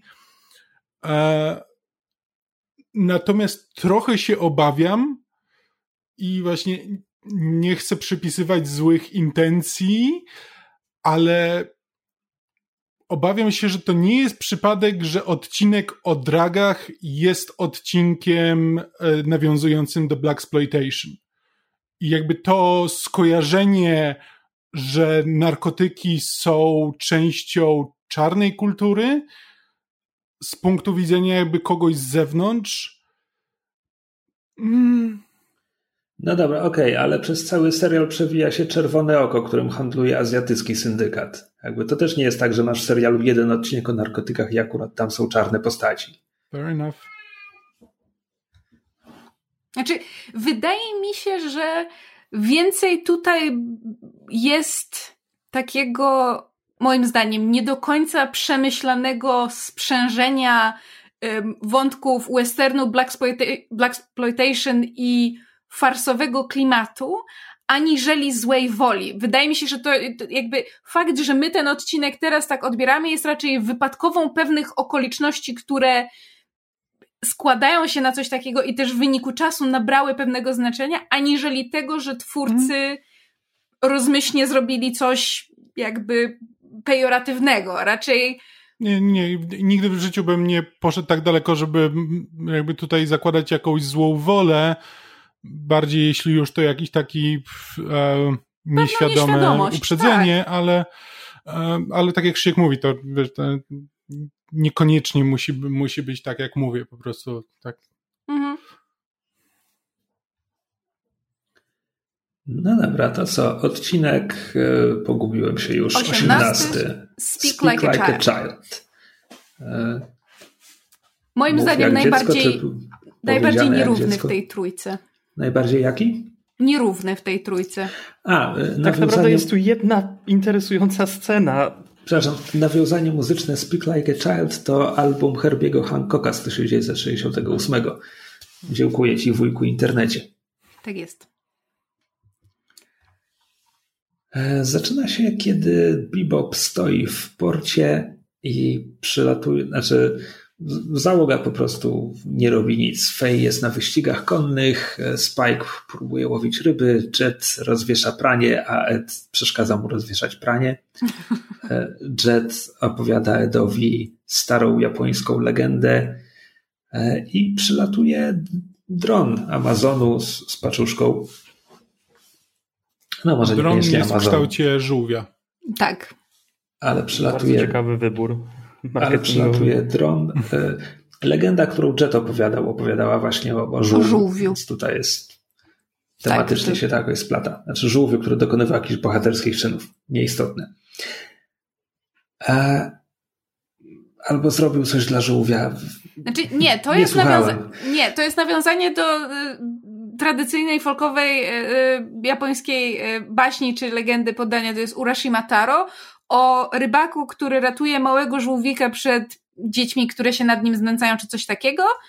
Na co przypływa duży żółw i mówi: Słuchaj, te, ten mały żółwik, którego uratowałeś, to była księżniczka króla oceanów, czy tam boga smoka oceanów, i on cię zaprasza do siebie, żebyś ci się odwdzięczyć. No więc ten rybak wsiada na tego dużego żółwia, który, czy tam ten żółw mu wyczarowuje skrzela nieistotne, płyną na dno oceanu, gdzie jest goszczony na dworze smoka boga oceanów i jego córka, oczywiście ta mała żółwica, teraz piękna księżniczka się do tego e, rybaka tam zaleca. No i on tam spędza trzy dni, bardzo dobrze się bawi, ale chce wrócić do domu, dlatego że jego mama jest umierająca i chce ją odwiedzić, na co księżniczka mówi, dobra, spoko, ale ja ci tutaj daję taką piękną, zdobną e, skrzyneczkę, to się nazywa Tamatebako i zresztą Jet wspomina dokładnie właśnie o tym Tamatebako, to, to słowo pada w odcinku, daję ci tę szkatułkę pod warunkiem, że jej nie otworzysz. No więc y, rybak się zgadza, mówi spoko, po czym y, wypływa na powierzchnię i się okazuje, że nie ma nikogo, kto by go tam znał, wszystko co znał się zmieniło i nikt go nie rozpoznaje. I kiedy się rozpytuje ludzi dookoła, czy kojarzą takiego gościa, który się nazywał Urashima Taro, oni mówią, no tak, że podobno 300 lat temu był jakiś taki rybak, który zaginął w morzu i nikt nie wiedział, co się z nim stało. I on się wtedy orientuje, że nie minęły 3 dni, tylko 300 lat czyli jakby po, po 100 lat za każdy jeden dzień, który spędził w morzu. I jest oczywiście zrozpaczony, no bo nikogo już nie zna i tyle czasu minęło i nic nie rozpoznaje. I kiedy w tym swoim zamyśleniu niechcący otwiera tę skrzynkę, to nagle się starzeje jakby niemalże jak w Indiana Jonesie, po prostu w ułamku sekundy staje się starcem i umiera i słyszy, znaczy zanim umrze słyszy właśnie spod wody głos tej księżniczki, która mówi, o trzeba było nie otwierać tego tama tebako, tam był schowany twój wiek, twój, jakby to twoje starzenie, które wstrzymałam.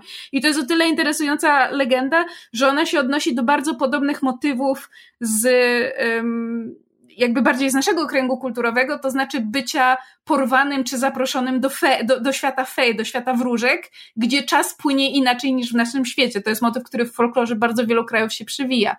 Więc dla mnie to było ciekawe. A no, poza tym właśnie, a fej, właśnie się a... popisałam tym, że lubię baśnie. A Fej, jak już wiemy sprzed paru odcinków, jakby została wyjęta ze swojego czasu i teraz żyje w tym.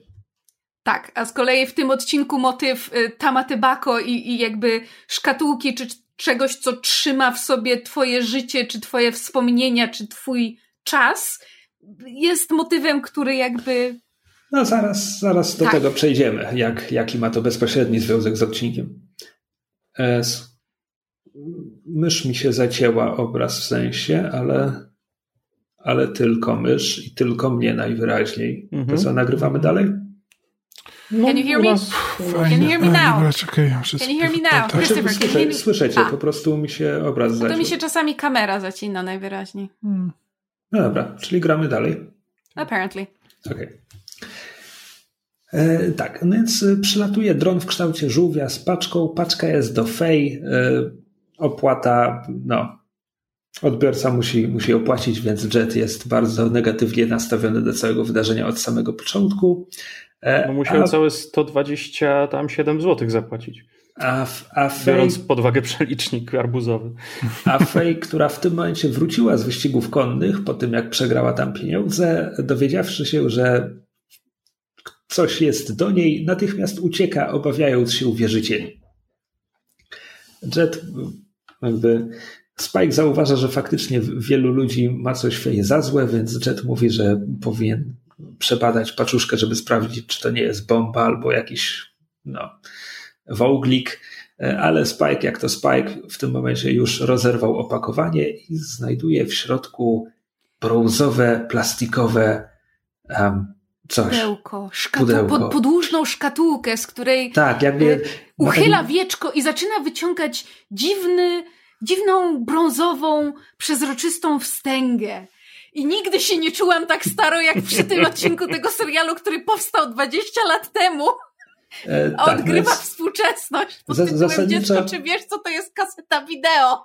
Zasadniczo, gdyby, gdyby przenieść disneyowską e, małą syrenkę do XX wieku, to Ariel dokładnie tak zachowywałaby się, gdyby znalazła kasetę wideo. A właściwie nie wideo, tylko beta. Od czego się zaraz dowiemy, tak, bo Jet też nie ma pojęcia na co patrzy, to Ed mówi im, że mają przed sobą kasetę Betamax, informuje ich, że w starożytności przechowywano na nich informacje, e, no i e, wskazuje im, e, wskazuje im kolekcjonera czy nie, Jet chyba. Jet znalazł kolekcjonera, który jest e, pasjonatem rzeczy z lat 80. poprzedniego wieku. E, a ponieważ jakby Faye zniknęła, Jet stwierdza, hej, może on nam coś zapłaci za tę kasetę, to przynajmniej odbije sobie te poniesione koszty. No bo przecież to antyk pewnie jest wiele warte. Tak. E, idą do niego i tutaj następuje bardzo piękny portret pasjonata widzianego Piwniczaka. przez ludzi kompletnie niezainteresowanych tematem. Mi było tak jego żal. No bo on, on zaczyna im od razu opowiadać o betach, o, o, o konkurencji beta z VHS-em, o, o zaletach bety nad VHS-ami, e, a przy tym wszystkim e, jakby szykuje się do odtworzenia taśmy. No i zaczyna ją odtwarzać. Widzimy tam obraz mgliście widzimy obraz młodej dziewczyny nad wodą, rozpoznajemy w niej młodą Fej, e, po czym natychmiast e, taśma zaczyna się wkręcać, e, odtwarzacz zaczyna zżerać taśmę, a Spike zaczyna kopać odtwarzacz, albo żeby poprawić jakość obrazu, albo żeby uwolnić taśmę, trudno powiedzieć jaki jest jego cel, i rozwala odtwarzacz. I to jest y, jakby kolejny przykład z wielu, o których często rozmawiamy, że Spike jest kompletnym debilem, bo on oczywiście potem tłumaczy Jetowi, że no jak kopie, jak, jak mój statek szwankuje i go kopnę, to, to, to pomaga. And I'm like, no, asshole, to jest mały sprzęt elektroniczny. Tak. Wracamy na Bibopa, gdzie Jet w jakiś sposób, ja nie wiem, czy on prasuje tę taśmę, czy co on robi, żeby... Próbuje ją wyprostować, bo jest zagnieciona. Ale żelazkiem? Tak, presuje przez szmatkę. No, czy, no on jest debilem, on nie wie, że... Okej, okay, dobrze. No, ale, znaczy, na chłopski rozum ma to sens. Tak, no więc, więc Jet prostuje taśmę, e, dzwoni do nich tamten właśnie, znaczy kolekcjoner, domagając się, żeby zapłacili mu za zniszczony odtwarzacz. E, Jet jakby mówi, że to ty nam zapłać za zniszczoną kasetę, e, po czym przerywa pouczenie, a Ed w międzyczasie namierzyła drugi odtwarzacz beta. Jedyny ostatni, na świecie. Ostatni w Układzie Słonecznym, znajdujący yep. się e, w Muzeum Starej Azji na 28 poziomie pod ziemią. W Muzeum Elektroniki. W Muzeum Elektroniki i Jet stwierdza, że koniecznie muszą tam polecieć i to jest, e, jak po polsku się nazywa, sunken cost fallacy. E, chodzi, chodzi o to, że kiedy poniesiesz już jakiś koszt i podejmujesz działalność, która wiąże się z kolejnymi kosztami, bo tłumaczysz to sobie, że skoro już tyle zapłaciłeś, no to gdybyś teraz przerwał, to nie miałoby sensu, bo straciłeś pieniądze, ale jeśli zapłacisz jeszcze trochę, to na pewno ostatecznie będzie z tego jakaś korzyść. A tak naprawdę tylko tracisz coraz więcej pieniędzy i tak. Koszty utopione. Coś tak. No, więc, no więc Jet teraz pokazuje nam, na czym to polega, no bo stwierdza, że poniósł opłatę za tę paczkę dla Fej, więc on koniecznie musi teraz polecieć na ziemię i znaleźć ten odtwarzacz, żeby przekonać się, co jest na tej kasecie. A Spike jedzie z nim, bo najwyraźniej mu się nudzi. I dla co, mnie co to też, też robią, jest... zostawiając Fej na tym księżycu na wyścigach psów, na których idzie jej coraz lepiej i wygrywa coraz więcej pieniędzy. Zanim za moment wszystko straci, ponieważ Fej ale dla mnie, znaczy, tak bardzo jak sekwencja, jak nasi bohaterowie um, włamują się do tego rozpadającego się muzeum i potem jakby niczym poszukiwacze skarbu właśnie w Indiana Jonesie przechodzą przez kolejne coraz niższe poziomy, żeby dobrać się do tego, umówmy się, od samego początku szalenie wątpliwego skarbu, to to, to jest kolejna taka scena, która pokazuje, jak oni są głupi. Jakby ja, ja się zwróciłam, ja się odwróciłam do Kamila i powiedziałam, co się musi wydarzyć w tym muzeum. Oni tyle razy prawie giną, biorąc pod uwagę, że pod nimi się zapadają jakieś, nie wiem, przejścia, drabinki się odrywają od ścian. Na samym początku prawie winda, y, bo, bo zaczynają schodzić szybem windy i puszcza kabel i winda zaczyna na nich spadać. Jakby, co musi się wydarzyć, żeby oni stwierdzili, że cokolwiek tam jest, to na pewno nie jest tego warte tak znaczy, Oni, oni ewidentnie mają jakąś teraz obsesję na punkcie jakby poznania przeszłości Fej. Tak. Ta, ta, ten ułamek tego, co tam zobaczyli, jakby po prostu coś w nich rozbudził. Ale czy oni wiedzą, że to jest Fej? Bo ja nie wyłapałem tego, znaczy... bo, bo tam nie pokazał, był zamazany obraz, nie było widać twarzy tej dziewczyny znaczy, na nagraniu, więc się. oni nie wiedzieli, że to Ona Fej. się odwróciła, nie. było widać nie. jej twarz zanim się... Nie. nie. Nie, to my jako widzowie możemy się domyślać, że to jest młoda Fej, natomiast bohaterowie nie, nie muszą posiadać tej wiedzy lub informacji. Oni tylko że wiedzą, że ta kaseta jakby, ponieważ Ed sprawdziła, jaką drogę przeszła ta kaseta w firmie kurierskiej i wiedzą, że ta kaseta prze, przeleciała cały układ słoneczny, próbując jakby dostać się do Fej, więc oni wiedzą, że to jest w jakiś sposób związane z Fej, być może z jej przeszłością, ale nie wiedzą, że ta dziewczynka na taśmie to jest Fej. Tak, no w każdym razie tu następuje bardzo długa sekwencja właśnie tej eksploracji tuneli, opuszczonych tuneli e, pod ziemią. E, do wtóru tej muzyki, którą bardzo lubię, którą mieliśmy już chyba w odcinku, w którym debiutował Edward, jeśli dobrze pamiętam. E, I w końcu naszym bohaterom udaje się. Docierają do muzeum, mają przed sobą ścianę telewizorów i magnetowidów, Spike pyta to, które bierzemy, na co Jet odpowiada, im większe, tym lepsze. Co pokazuje, że nie słuchali y, pasjonata cholery, ani słowa. odtwarzaczy, bo by skumali, że wzięli zły sprzęt. O czym się, po, znaczy, orientują się. Z powrotem na bibopie, tak. już lecąc ponownie w przestrzeni kosmicznej, jakby Ed podłącza Próbują telewizor. wsadzić betę, betę do VHS-u i beta jest mniejsza niż VHS. I, i no pasaran. Nie bangla. Znaczy, na odwrót chyba. Ona jest, ona jest większa. A, większa. E, tak, bo tam nawet, tak. że Spike chyba mówi, no, no wciśnij tam po prostu. e, tak, po czym wracają na księżyc, na którym zostawili Fej, e, gdzie po chwili przylatuje kolejny dron z paczką, znowu tym dla Fej. Tym razem w kształcie zająca. Tak. E, Jet mówi, że tym razem to niczego nie podpisze, nic nie zapłaci i w ogóle niech ten. E, ale Spike zaczął już odpakowywać paczkę. E, więc Jet nie ma wyboru. Po drodze. Aha, po drodze, po drodze Faye kontaktowała się z nimi dwukrotnie. Najpierw w połowie odcinka dowiedziała się, że oni już są na ziemi i była taka strasznie to było jeszcze kiedy wygrywała na tych psach, więc była taka smutna taka była, że ją zostawili. Hmm. E, a z kolei teraz, teraz jak wrócili, jeszcze zanim przyleci ta paczka, Fej e, dzwoni, odbiera Ain, ale po chwili do, do telefonu e, podchodzi też Ed, no i mówi, że, że Jet i Spike siedzą na kanapie strasznie podminowani, co Fej odbiera jako, że E, że to dlatego, że tak za nią tęsknią. No, no więc musi wrócić.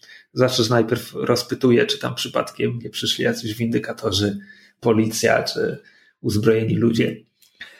E, po czym przylatuje paczuszka, Spike ją otwiera, no i okazuje się, że w drugiej Drobna paczce... uwaga, e, dron, który przynosi drugą paczuszkę i jest w kształcie królika. Mysz to powiedziała. Zajesz mówiła przed chwilą. Tak? Kurwa macie. Kurde mać. Mysza, czemu mnie ubiegasz? Musicie wybaczyć Kamilowi ma wybiórczy słuch w kwestii mojego głosu. Za dużo do niego gadam na co dzień. No, tak, tak słucha żony, no kurde. Ha, ha, ha. Kulał nogi, haha. Darujmy sobie takie patriarchalne bzdury, dobrze? Powiedziałam. Ej, co to ty zaczęłaś? Powiedziała. Ja jestem kobietą. Przepraszam, traktujmy się równo. Chociaż tutaj. W drugiej paczce był odtwarzacz Betamax, w związku z czym teraz nasi bohaterowie będą mogli w końcu obejrzeć kasetę. Ed tam wszystko podłącza i w tym momencie Faye wraca na statek, spodziewając się ciepłego powitania. Nie, no, nie otrzymuje go.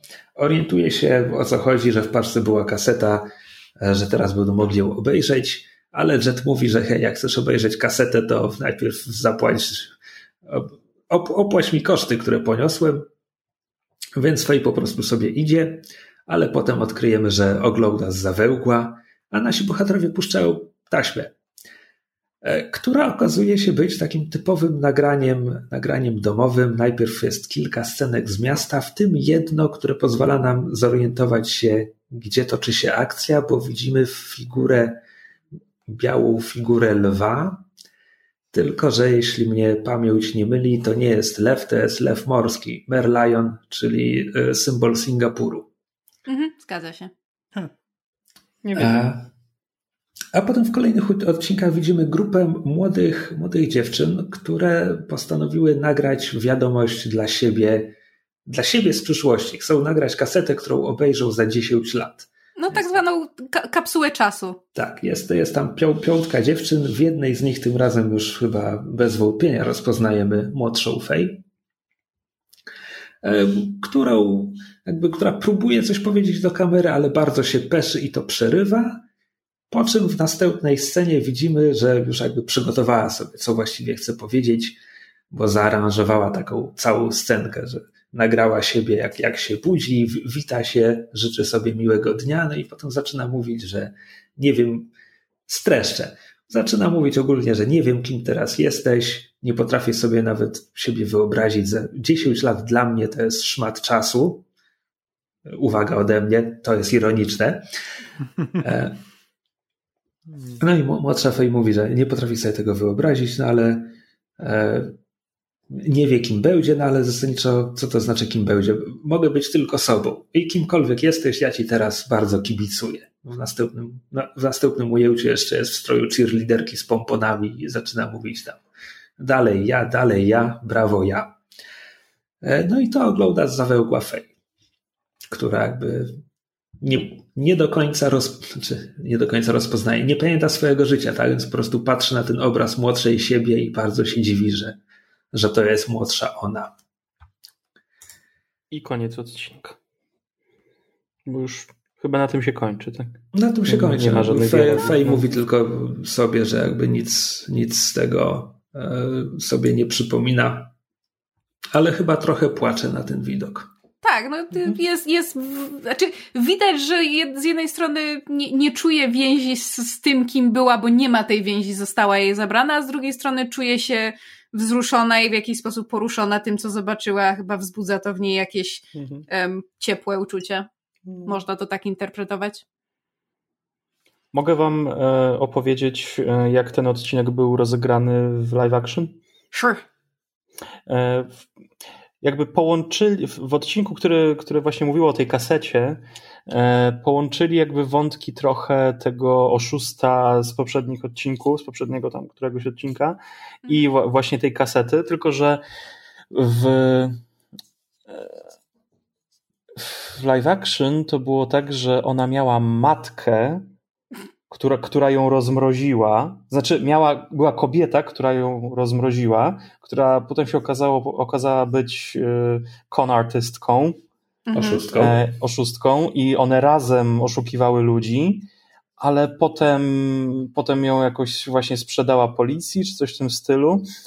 I, ale, I generalnie ta oszustka trzymała jej memory box, który był standardowym czymś, co zostawiali ludzie przed zamrożeniem siebie. Hmm. I Faye od początku wiedziała, że ten memory box istnieje i próbowała wytropić tę oszustkę. Ciekawe. I jednocześnie właśnie z, zrobili cały wątek tego, że one muszą w, w, końcu współpracować. Był jakiś mafiozo, który też ścigał tę matkę i tak dalej, i tak dalej. Dużo więcej akcji. Kończyło mhm. się właśnie odtworzeniem tej kasety, ale właśnie dodali ten wątek jeszcze właśnie tej, tej matki. No to ciekawe, to, to, to fajnie, fajnie się z tym splata. Gen generalnie ja wam polecam ten live action, bo ale, fajnie się ale ja ci, ja ci powiem, Ale ja ci powiem, że ja prawdopodobnie kiedyś go obejrzę, Rafał, no. tylko jakby na razie... No, to, to na Krzysiek głównie ucina zawsze temat live action. Znaczy, bo... Ciła bądź, nie. Nie, nie po prostu, no, no bo, bo chcę się tutaj skupić na animacji, bo cholera wie, może za 5 lat stwierdzimy, że nagramy 15 sezon Cowboyów o, o live action Bebop, więc nie chcę się nad nim teraz rozwodzić, zwłaszcza, że jakby tylko ty go widziałeś, więc to... I mam coś ciekawego do powiedzenia.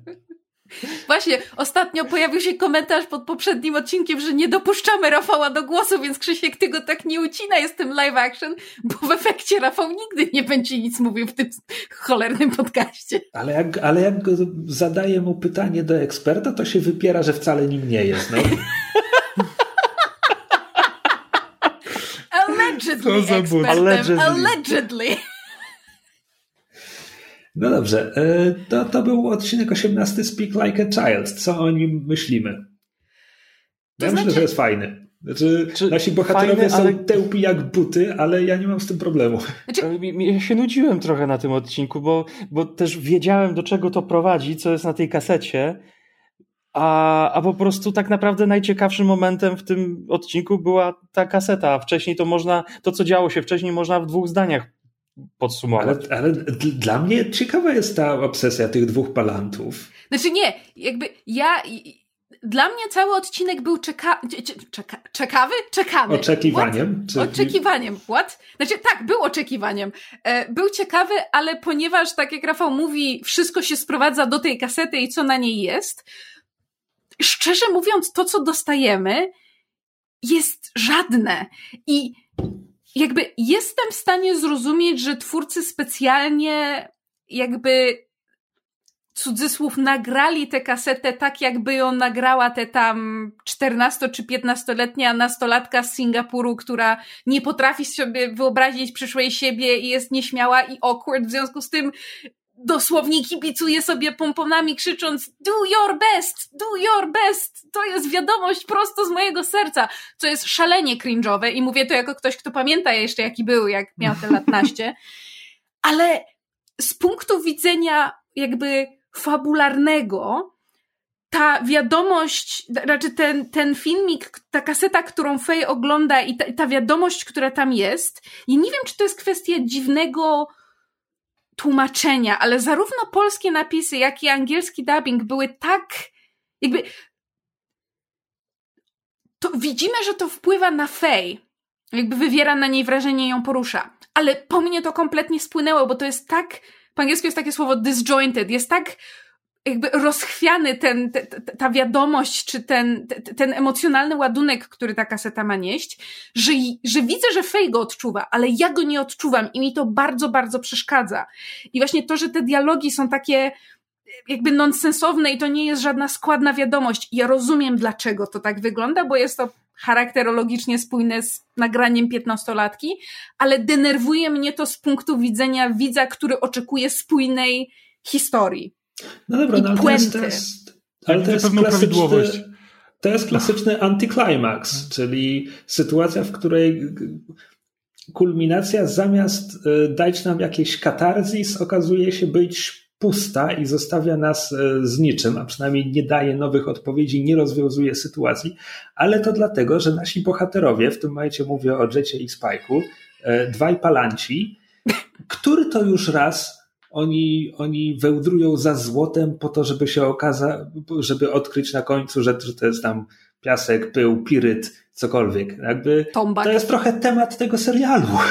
Tak, ale w sumie ciekawe jest to, co powiedziałeś, że, że um, o, o tym odkrywaniu, że jest puste, bo to z kolei wraca do do tej legendy o, o, o Urashimataro i, i tym, tym, tej, tym puzderku Tamatebako, w którym jakby które się otwiera i jest, jest pusta, znaczy w pewnym sensie puste i to, co tam znajdujemy, nie jest tym, co chcieliśmy albo spodziewaliśmy się dostać. W sumie nie myślałam o tym w ten sposób. Masz rację. Hmm. Znaczy, ja widzę pewną prawidłowość w tym, że. E, Fej nie dostaje o... żadnych odpowiedzi? Nie, no to jest, to jest jasne, ale. E, znaczy, odcin... dostała największy konkret, jaki. Prawda. Odcinki, które jadą głównie na melancholii robią na Krzyśku dużo większe wrażenie niż na nas wszystkich pozostałych. Ale, ale on nie jedzie na melancholię. Tutaj dostajemy tylko skoncentrowaną melancholię w samym finale, w tej ostatniej minucie, kiedy Fej ogląda kasetę. Reszta to jest komedia. To jest komedia. On jedzie tak. na farsie. On jedzie na tym, że nasi bohaterowie są idiotami. E, znaczy, mi się ten odcinek podobał. E, końcówka zro zrobiła na mnie takie, aha, znaczy mniej więcej tego się spodziewałem. Znaczy, nie wiem. W momencie, kiedy zobaczyliśmy tę kasetę po raz pierwszy i zobaczyliśmy, że to jest jakby osoba idąca i że to jest po prostu jakieś takie nagranie w stylu home video, miałem takie, no tak, to będzie po prostu zwyczajne nagranie, które Face zrobiła przed e, jakby w swojej przyszłości, byłem jakby, było dla mnie już jasne na tym etapie, że do tego to dąży, że po prostu to będzie taki nic nieznaczący, e, ale jednak ważny dla Fej element jej historii. I spoko. Nie mam z tym problemu, ale nie, też nie, nie zrobiło to na mnie wrażenia. Co tam, Myszu?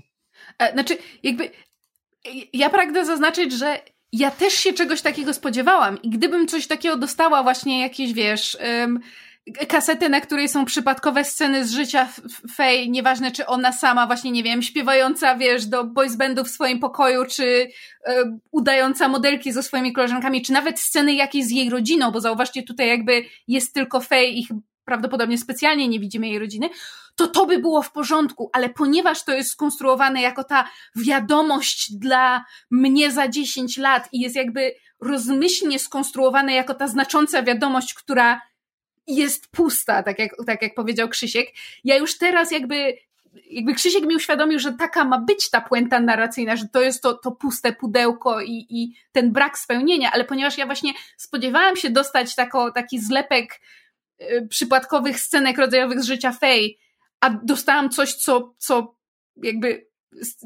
miało być tą, tą, tą znaczącą wiadomością, która jakoś podbuduje naszą obecną Fej, a właściwie jest niczym, to chyba dlatego czułam taki ogromny zawód. Jakby, gdybyśmy dostali to, o czym ty mówisz, ja bym była spoko na zasadzie, no tak, tak wyglądało jej życie. To jest coś, czego jej teraz nie ma, nie ma normalności, nie ma tych wspomnień, to jest coś, czego została pozbawiona.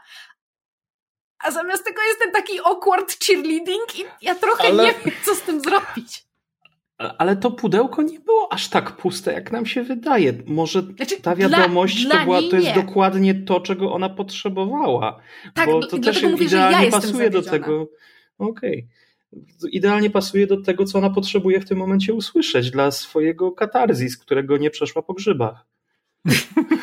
I dlatego ja mówię, ja widzę, że Fej jest poruszona, ale ja tego poruszenia nie czuję. I dla, to, jest ten, to jest ten rozdźwięk, który ja, ja czuję w finale tego odcinka i dlatego w tej trójce odcinków jakby oceniam go nie najgorzej, ale tak jak pierwszy i drugi są dla mnie spójną całością, gdzie od początku do końca rozumiem konwencję, tak tutaj dopiero nasza rozmowa pomogła mi zrozumieć konwencję, a przynajmniej puentę finału.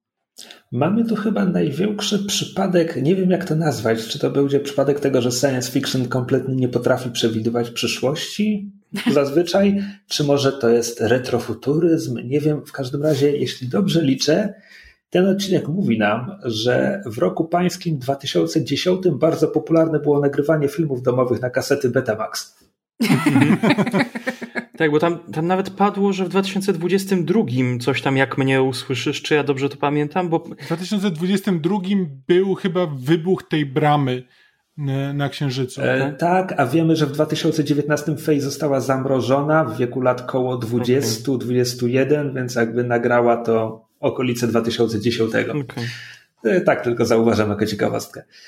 E, czy jeszcze coś o tym odcinku, albo ogólnie o tych trzech? Jak bardzo myślała naprzód młoda Fej, wysyłając sobie też odtwarzacz.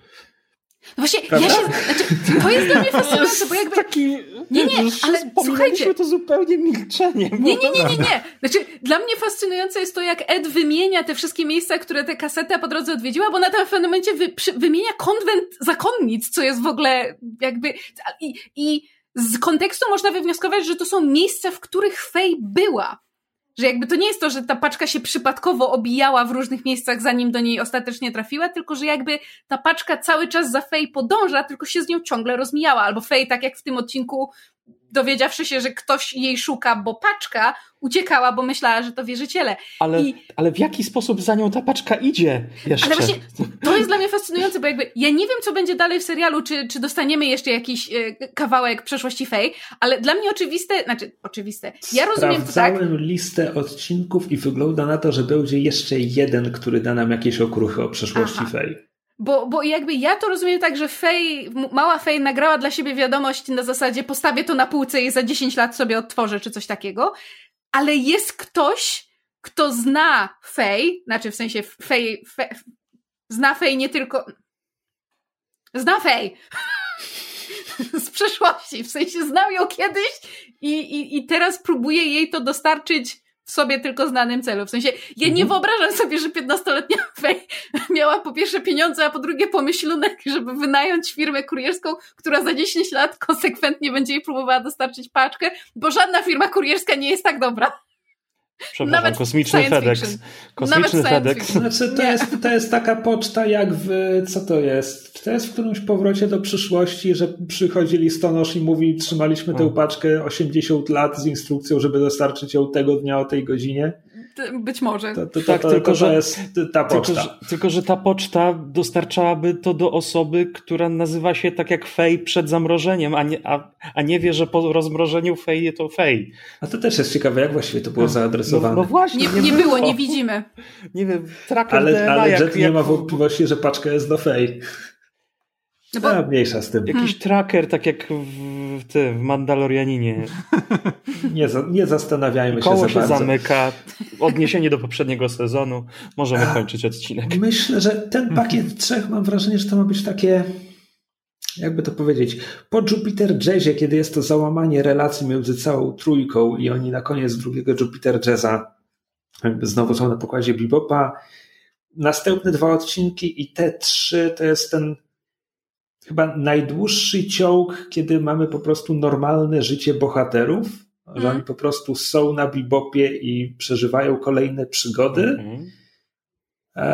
No bo nie chcę mówić, że już za moment to wszystko zacznie im się sypać, ale. No to nie mów.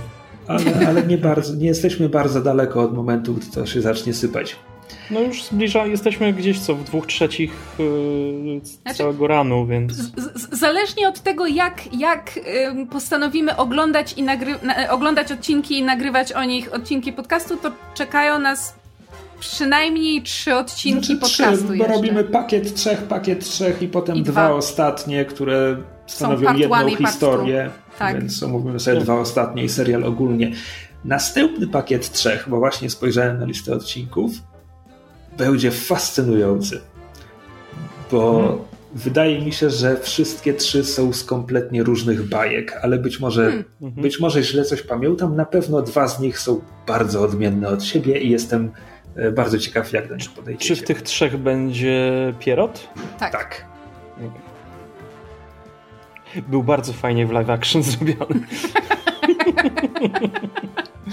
Słuchajcie, ja doceniam to, jak Rafał kawałek po kawałku próbuje w nas wmusić tego bibopa, bo w moim wypadku jest coraz bliżej. Zastanawiam się tylko, czy Rafał może być największym fanem live action bibopa na świecie.